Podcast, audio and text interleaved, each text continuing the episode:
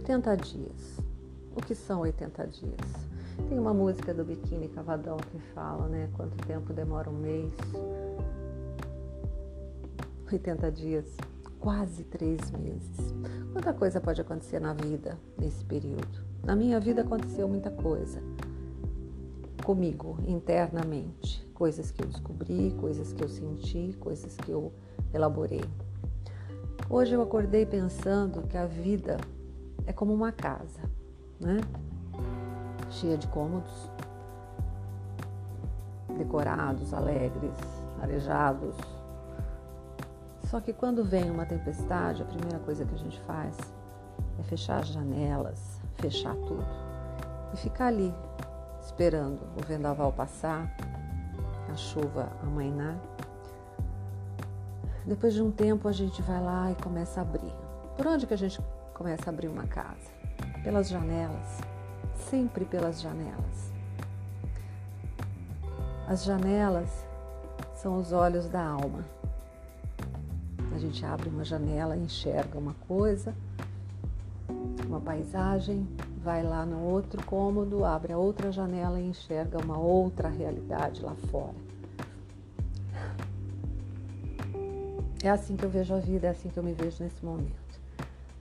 Uh, fechei todas as janelas, andei pela casa escura, vaguei nos meus pensamentos, buscando razões, buscando entender o que não tem entendimento. Tudo que está fora de mim não me pertence. Tudo que está fora de mim não me pertence. Sempre pensei assim, sempre falei isso. Um, não me considero uma pessoa egoísta. Não me considero uma pessoa apegada, muito pelo contrário. Eu sempre deixei tudo muito solto na minha vida, tudo. Quando eu falo de não ser apegada, eu falo de amor. Sempre pensei que amor, o amor é meu. Eu amo do jeito que eu quero, eu amo do jeito que eu posso, eu amo como eu consigo, com as minhas ferramentas, com as minhas habilidades. Amores nem sempre são reais. Às vezes, criamos amores imaginários, como as crianças. Toda criança teve um amigo imaginário. Nós, agora, adultos, criamos amigos, amigos não, amores imaginários. Acreditamos naquela miragem, naquele momento, naquela fala. Achamos que aquilo é real, mas no fundo, lá no fundo a gente sabe que não é. Não é porque não, não, aquilo tudo não casa com a realidade. São apenas palavras. Eu ouvi, sempre ouvi isso. Não acredite no que as pessoas falam. Acredite no que elas fazem.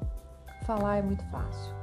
Manter um diálogo com alguém que você não conhece pessoalmente, que você não conhece fisicamente, é muito simples, ainda mais hoje, né? A analogia que eu faço, meu marido sempre dizia, né? Nós trabalhávamos com projetos e ele sempre me dizia: o papel aceita tudo. O papel aceita tudo. Hoje eu digo: as mensagens aceitam tudo. Você pode escrever o que você quiser, criar o personagem que você quiser, o mundo que você desejar. E partilhar esse mundo com alguém, alguém disposto a entrar nesse mundo com você. Às vezes, a gente entra nisso não porque você está acreditando que aquilo é real. Porque a gente sabe, não existe almoço de graça, já falamos tanto isso. Não existe almoço de graça. Mas você acredita, como se você estivesse num deserto, olhando aquela miragem. Você sabe que é para lá que você tem que caminhar, né? Já escrevi sobre isso, alguém aqui já deve ter lido. Mas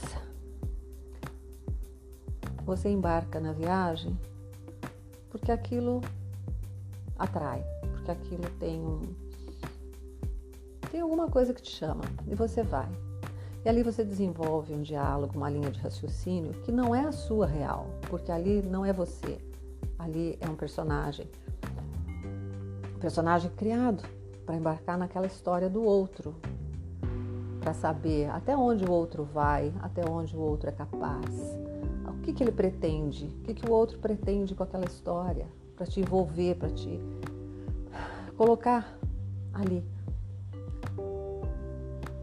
Existem muitas, muitas razões para as pessoas estarem hoje nas mídias, nas redes sociais, se relacionando, conversando, criando perfis que não existem. Uh, mas eu, eu sou inocente, eu sou inocente, porque eu acho que no fundo sempre vai existir uma verdade, alguma coisa daquela história lá é real, alguma coisa daquela história bate, porque não pode existir uh, uma linha tão direta de raciocínio se não tiver um, um, um fio mestre ali te guiando. Então, hoje eu me sinto pronta para abrir as janelas da minha casa. A vida é isso. Em algum lugar alguém está sentindo muita dor. Em algum lugar alguém está tomando Nuben seis vezes ao dia. Em algum lugar alguém está correndo, caindo da escada, se levantando, enfrentando os seus, os seus demônios reais e os fictícios. Porque se tem uma coisa que nós somos bons é criar demônios, criar batalhas invencíveis até o dia que a gente desiste delas.